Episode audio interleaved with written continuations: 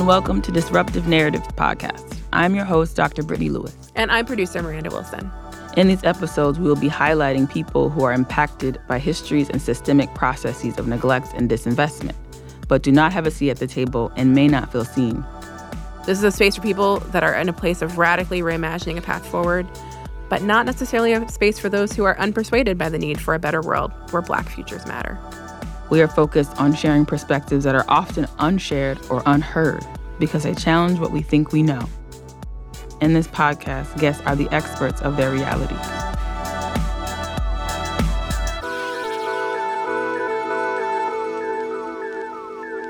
Stacey Bell is a daughter, mother, grandmother, gardener, photographer, actress, puppeteer, healer, leader, and storyteller. Stacey defines herself as an everythingist. Her work has been on Nicollet Mall, in church basements and homeless shelters, in the Guthrie Theater as part of Zamia Theater. Stacey Bell is a grower of plants and people.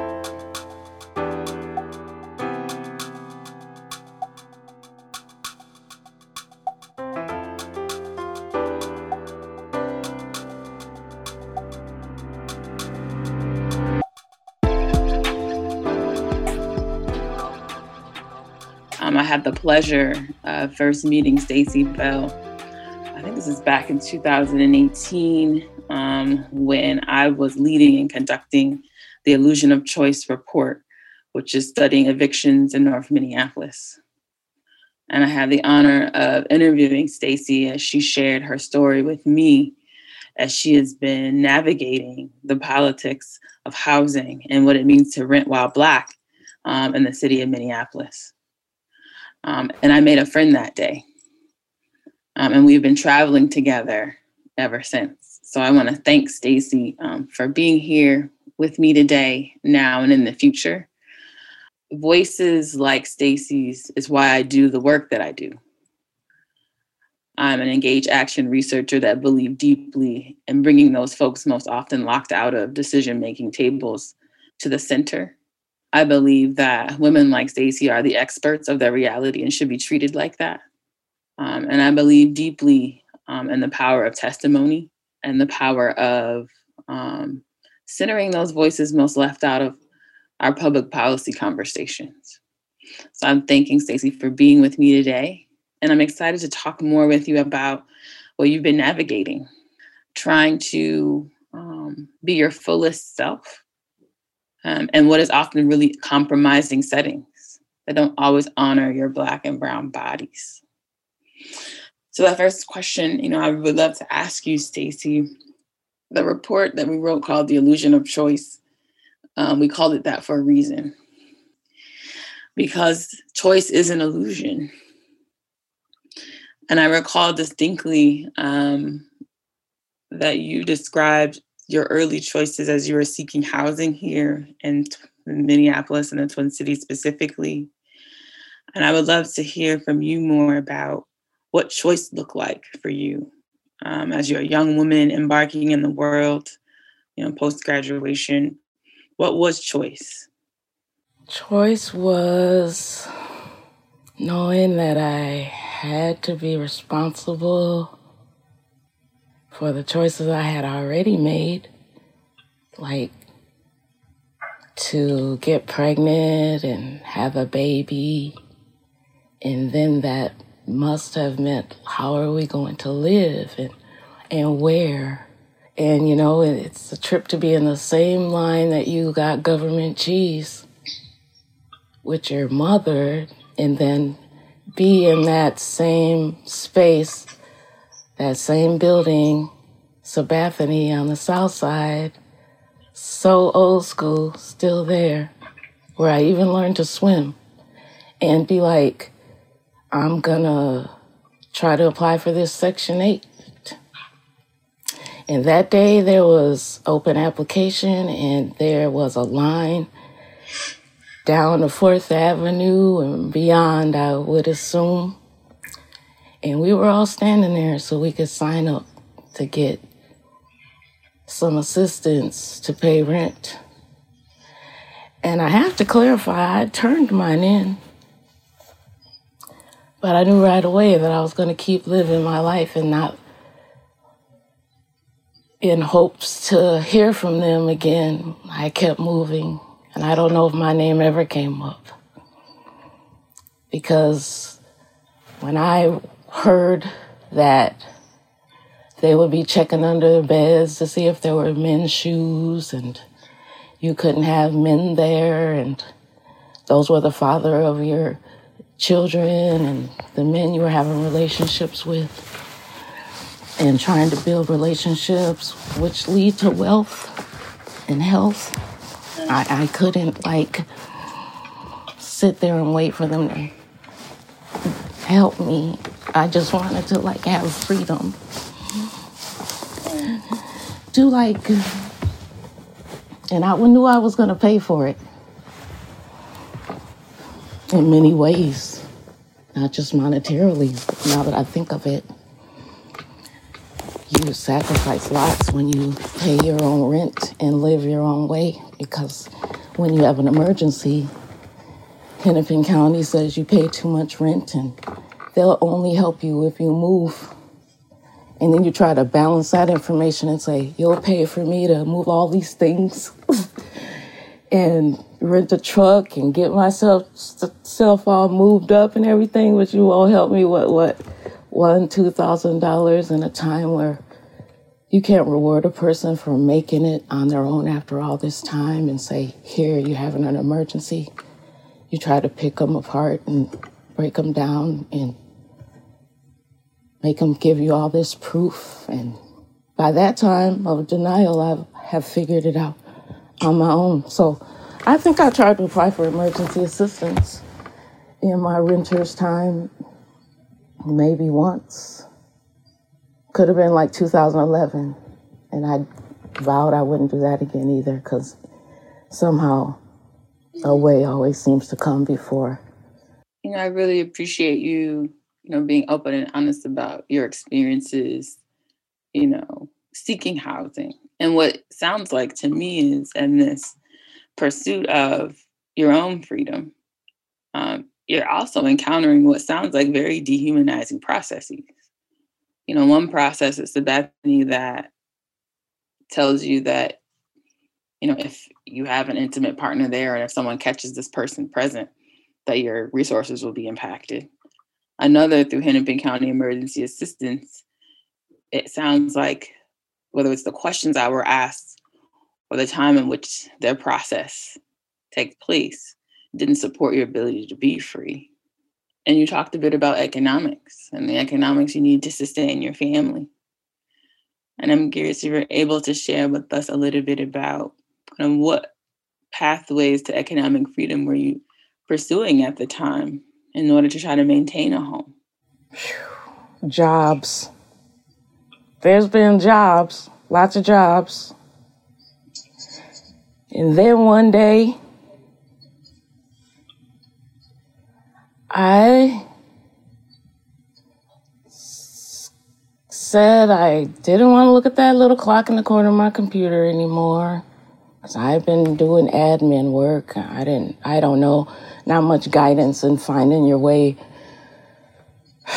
to careers. And yeah, I spent a lot of time working jobs and two jobs and going to school at nighttime and not having relationship with my children to pay the rent to landlords, you know, who don't want to fix anything or say, bring you to court for damage deposits that, and you really didn't do anything wrong. You're always at the mercy.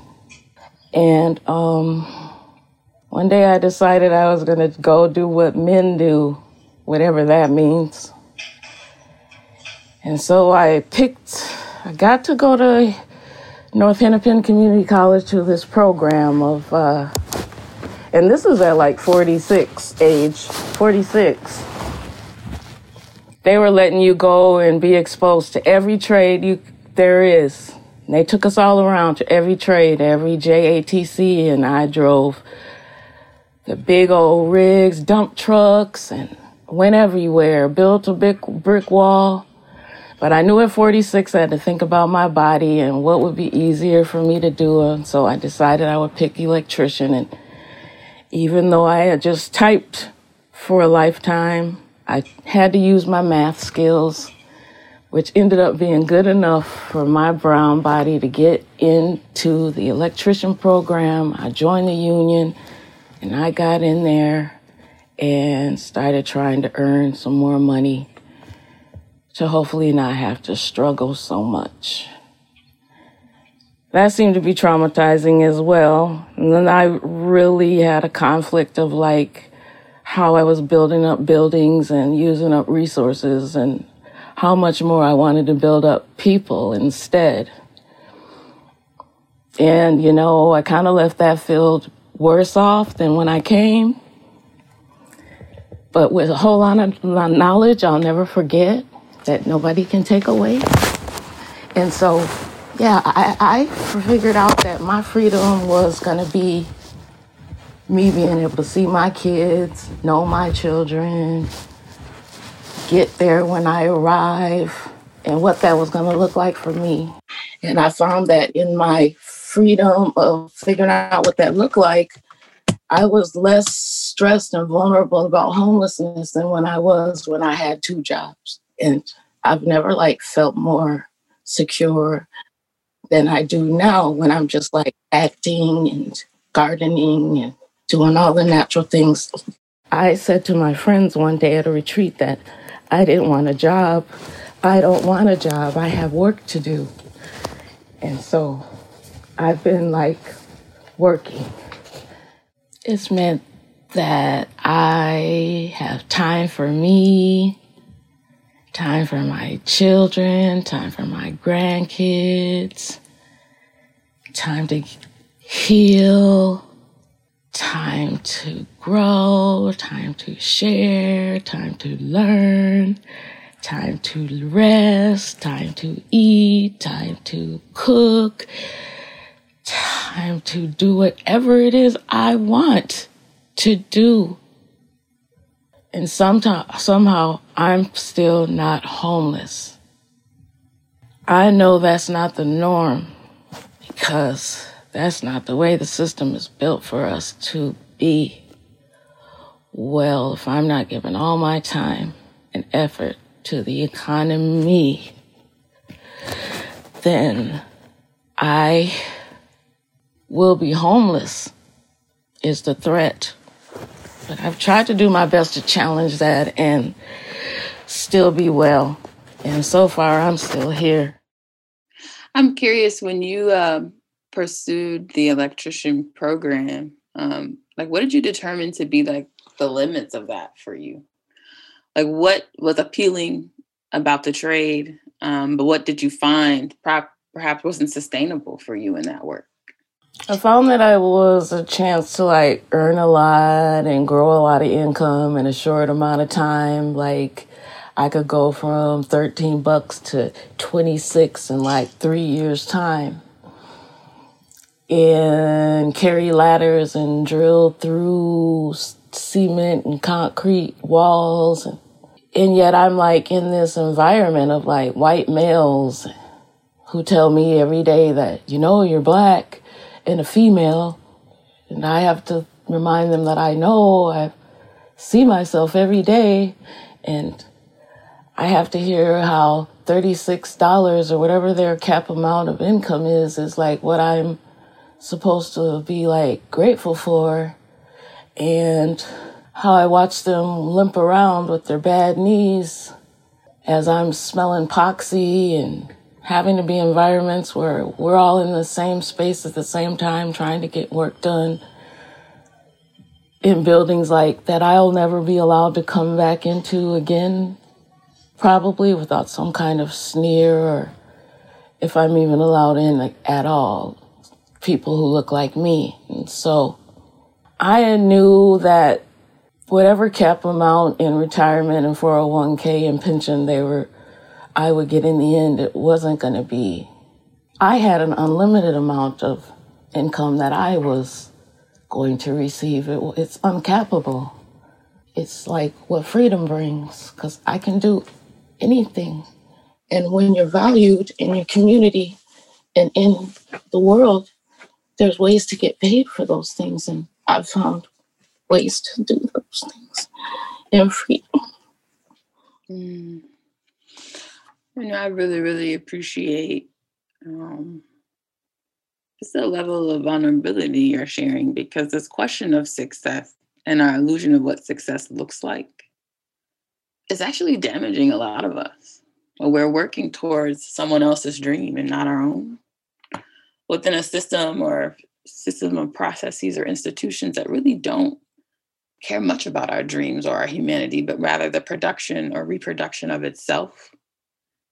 And the level of honesty and vulnerability that you're sharing about what you learned in your pathway to freedom really refutes this notion that being a full and productive human being means that you are working for someone to advance their agenda or their interests and not your own. I would love if you could share a little bit more about the work that you've been called to, whether it's connected to the gardening work that you do or the acting work that you do. What has called you there? How does it feed you, but also how does it feed the community? Guess you get hooked on pretty much getting paid to be on stage and be vulnerable and brave and then next thing, we preparing you for life because that's what all your moments are like nerve filling and scary. All those moments when you're showing up at the Hennepin County office and you have this, you have an interview, you have all these things that are determining your future and your livelihood and how you acting your way through it. So your survival, it's like giving me the tools to be able to show up even through the nerves, like how those nerves can be used for good to get you up there, to tell you a story, to fight for your rights, to communicate with your children. Like, it's prepared me for the rest of my life because it's like we get a script. Life is one, and we're acting it all out, you know, and it's like nobody knows you messed up if they don't know the lines. That's one thing I learned. And so, how you respond to you messing up if nobody knows the script, it's like you have so much power in your performance and the result. And I try to use my fear and anxiety to get up there and do it. And that's what acting has done for me. It's been able to give me a support system, an avenue, and a voice, and a presence, and some respect and a space. If I didn't say that already, performing and storytelling is everything.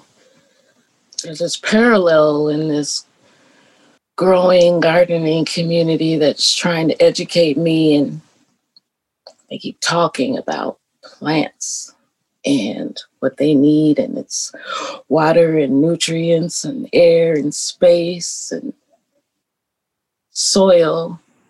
Can't stop thinking about people and my community and myself every time how we need those same things and how my community is soil. And how every time I go out to plant a seed in my garden, I'm with my community. And it's it's so much keeping me grounded in where I belong. And I know I can make a difference. Even if I'm alone at home. I can plant a seed in my yard and I can connect with ancestors and myself and nature, and I can watch something grow, and I can take that fruit and give it to my community, and they can eat, and I can live.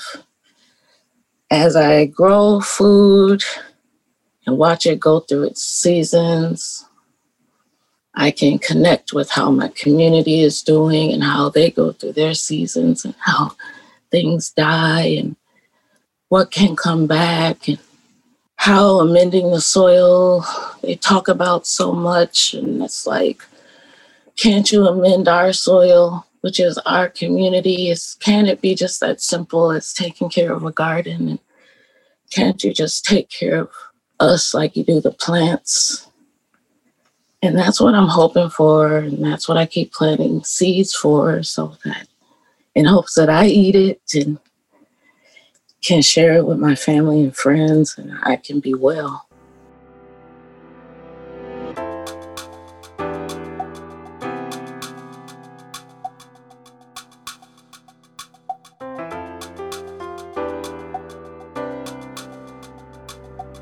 Stacy has just made what in our cultural context a really radical analysis. It shouldn't be, considered radical, but it really is.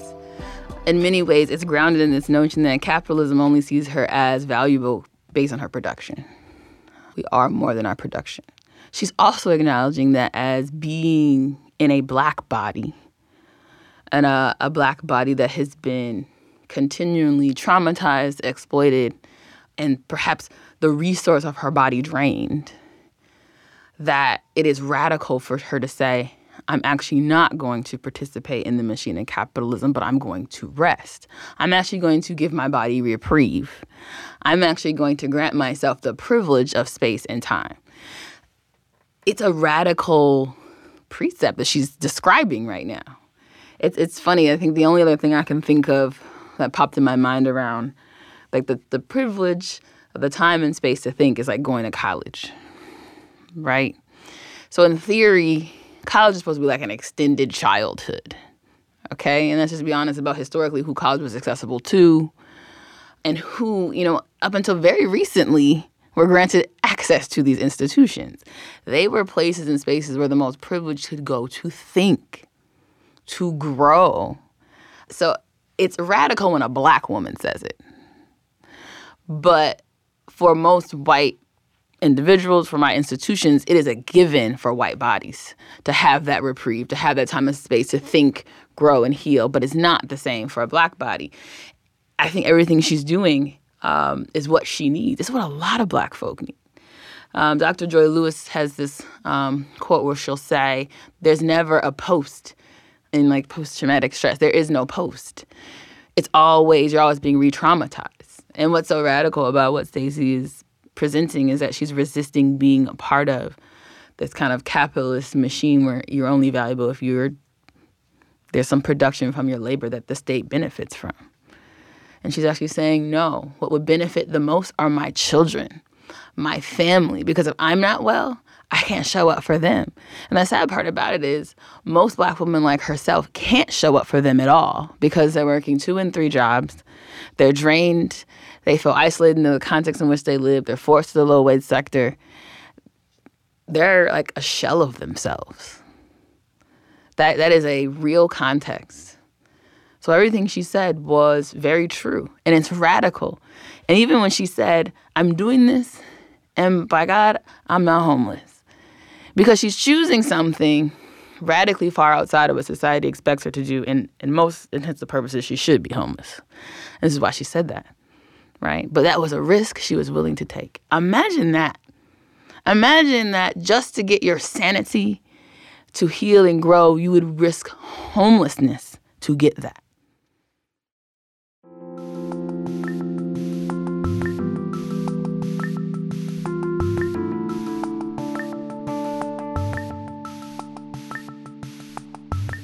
On behalf of Dr. Lewis and the production team behind Disruptive Narratives, I'd like to thank Stacey Bell for this conversation. We hope we've done your story justice. We invite you to check out part two of this conversation with Stacey Bell right here. Disruptive Narratives is a production of KMOJ Radio and Ampers, diverse radio for Minnesota's communities. Featuring Dr. Brittany Lewis, produced by Miranda Wilson, edited by Justice Sanchez. Made with support from the Minnesota Arts and Cultural Heritage Fund. To find more of our conversations, search for Disruptive Narratives wherever you find your podcasts.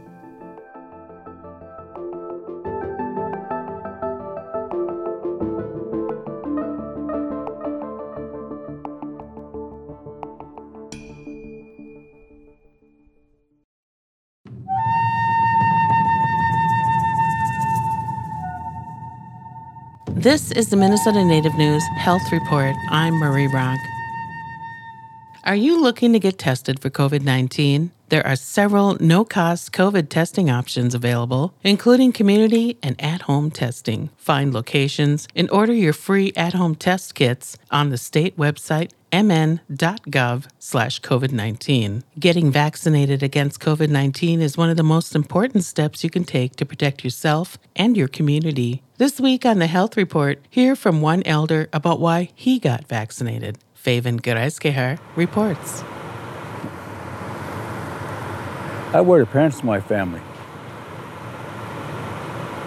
My wife just tells me which ones to wear. Frank Paro has been part of the American Indian movement since 1973, and he credits their success to women. AIM has never done nothing without some women telling us what to do. And I stress that every time I talk. That was in part why Paro decided to get vaccinated following a meeting at the Native American Community Clinic last year. I'm getting ready to leave, and one of the nurses says, Frank, how old are you? I said, I'm, at that time I was uh, 69. I said, I'm, 60, I'm 69. Here, fill this form out. I said, what's that for? That's for uh, vaccination. Oh, I, I, I ain't getting that. Uh, you're an elder, you're important to us, and, and you're you, you got you're vulnerable. You got all these, you got diabetes, you got this, and you, you know she knows she know my she knows my health history, and somebody else, some of my elders said, Frank, you got to get this shot. So they all started harping on me. Okay. Paro was initially skeptical about the vaccine safety and now looks forward to getting a third booster. I imagine we're, we're okay. I don't see nothing growing on me. I don't feel nothing. I suppose we're going to be all right. We ain't going to get out of this world alive anyway. We are seated at Paro's de facto office on sunny days, the Powwow Grounds parking lot off of Minneapolis's Franklin Avenue. Paro and Lisa Bellanger became national co directors of AIM in May of 2020, in the early months of the pandemic, and just days before the murder of George Floyd. At the time, the AIM patrol mobilized hundreds of people to protect buildings throughout the neighborhood. Volunteers have since shifted to doing outreach on COVID prevention. They raise awareness about best practices and provide vaccines at powwows across the Midwest. Friends and family got COVID and people got concerned and interested. So how can we help? It's just like anything else. It's it's when something hits home to a person, then they they want to get involved, and that's how something. That's how things happen. It it don't matter who we are. We have to we have to help each other.